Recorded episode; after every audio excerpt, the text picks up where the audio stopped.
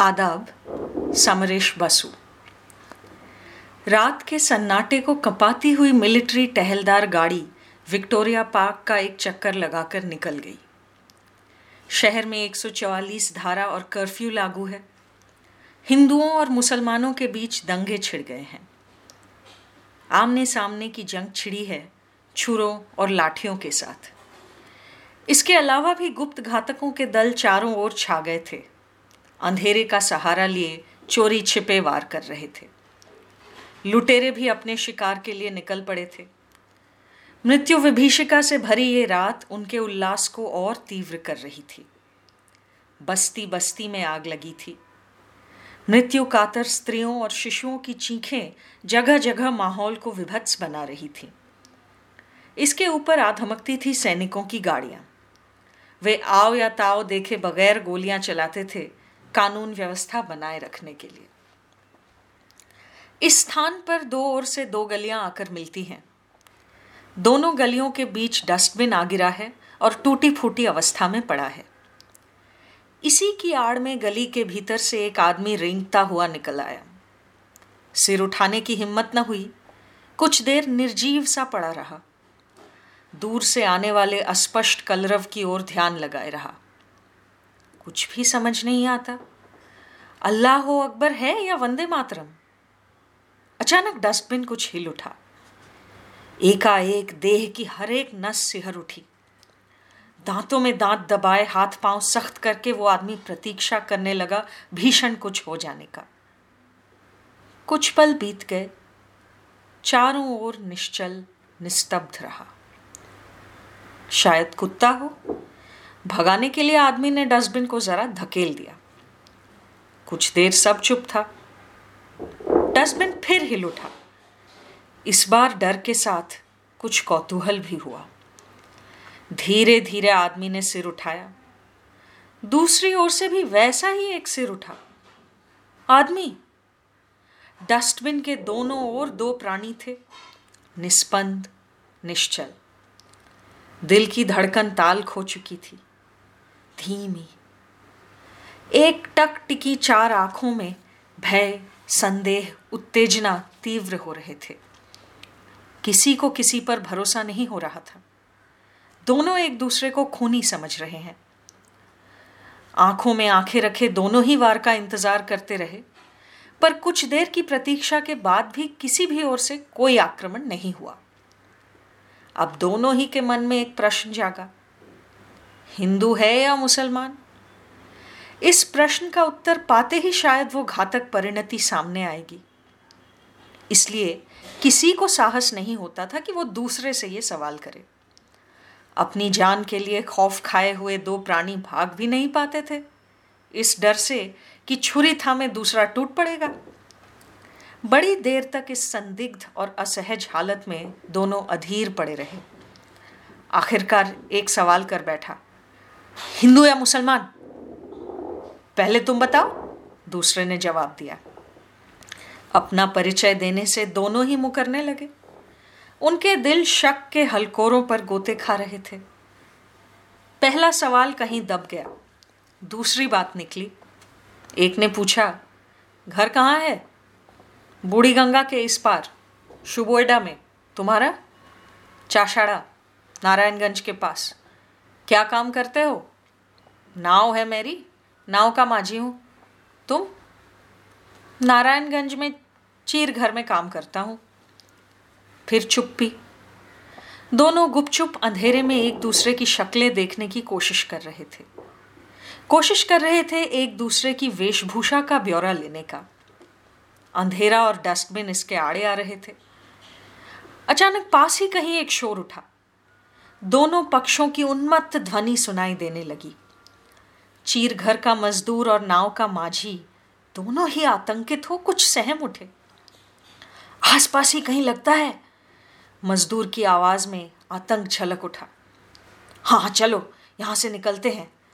माझी भी वैसी ही आवाज़ में बोल उठा। मजदूर ने टोका, अरे नहीं नहीं, उठो मत। जान दे दोगे क्या? माझी के मन में फिर संदेह जाग उठा।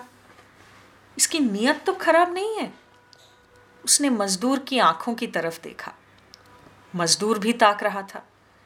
नज़रें नज़रों से मिलते ही बोला, बैठो, जैसे बैठे हो, वैसे ही रहो।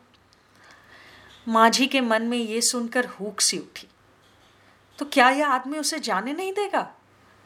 उसकी आँखों में फिर संदेह घिराया पूछा, क्यों? क्यों? मजदूर की दबी आवाज़ खनक उठी। क्यों क्या? मरने जाओगे क्या तुम? उसकी बातों का लहजा माझी को ठीक नहीं लगा। होनी अनहोनी की कल्पना करके उसका मन दृढ़ हो उठा। न जाऊँ तो क्या इस अंधेरी गली में पड़ा रहूँ? ये जिद देखकर मजदूर की आवाज़ में भी संदेह झलक उठा।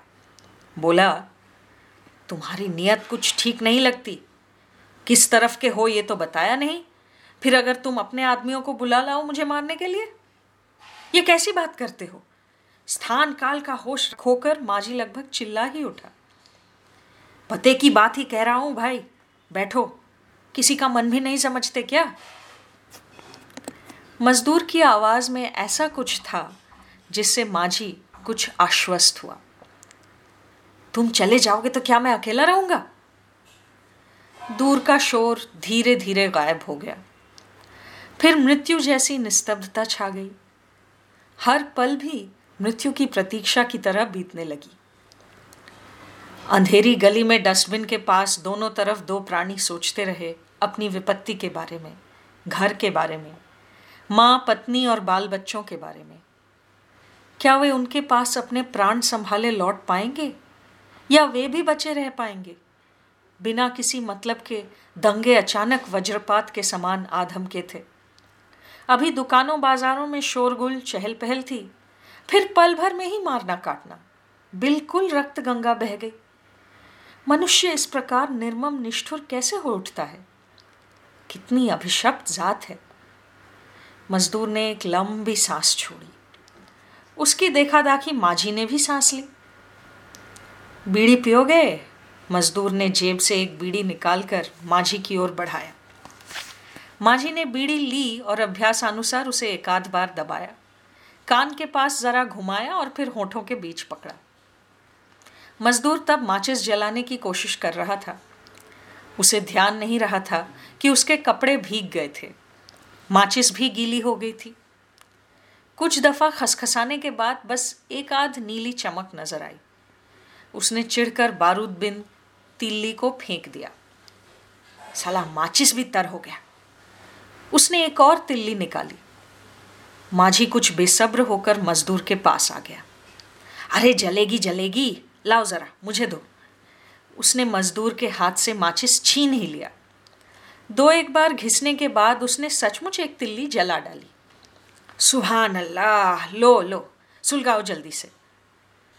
मजदूर ऐसे चौंक उठा जैसे उसने भूत देख लिया हो। होठों के बीच दबी बिड़ी गिर गई। तुम हवा के एक हल्के से झकोरे ने तिल्ली को बुझा दिया। अंधेरे में दो जोड़ी आँखें अविश्वास और उत्तेजना से फिर बड़ी बड़ी हो उठी। कुछ पल सन्नाटा रहा।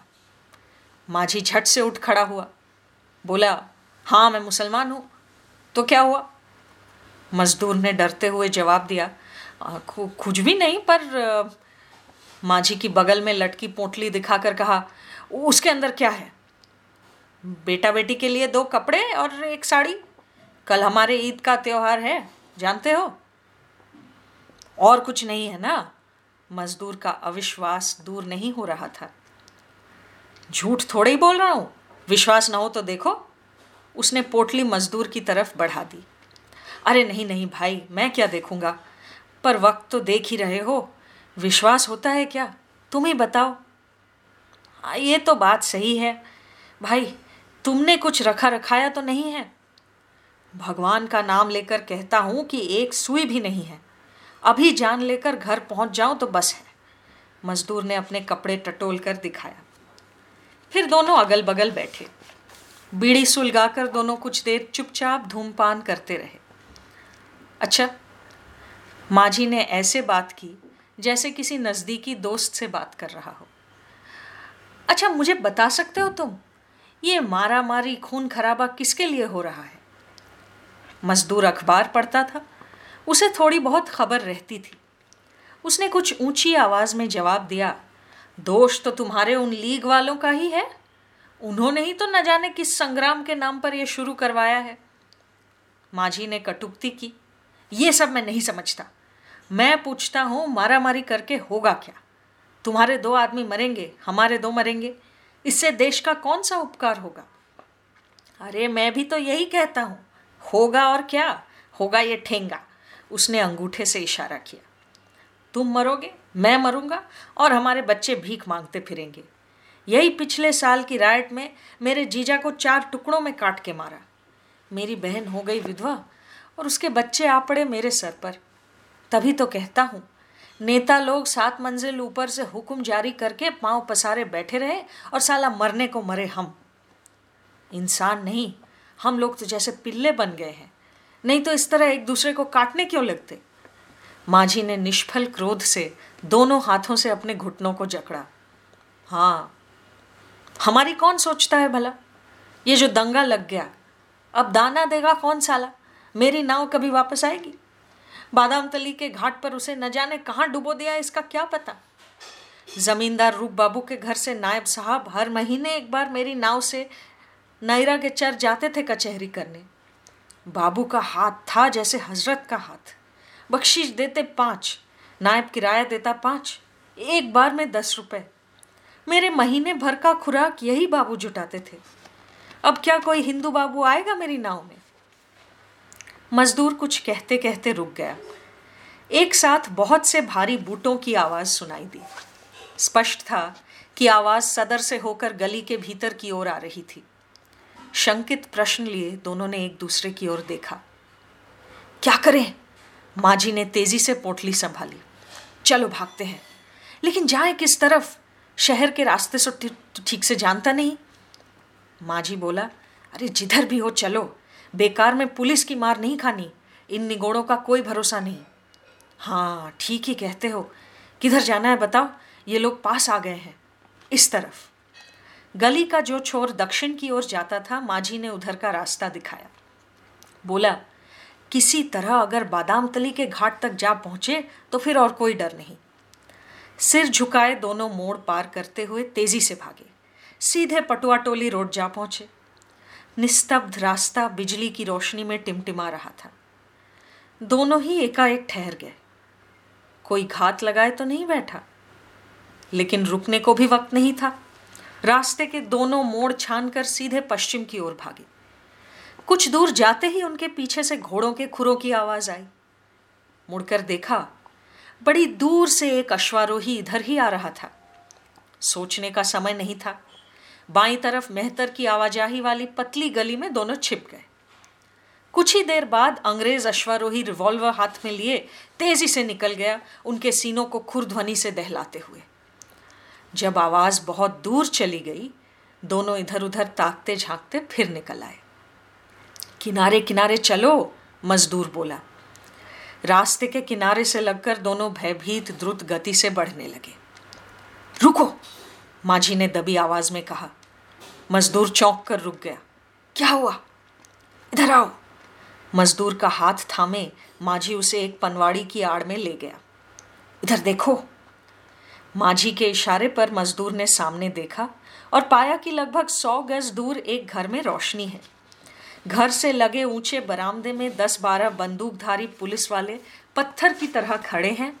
और उनके सामने अंग्रेज़ अफसर पाइप के धुएँ में हाथ मुँह हिलाता अनर्गल कुछ बोला जा रहा था।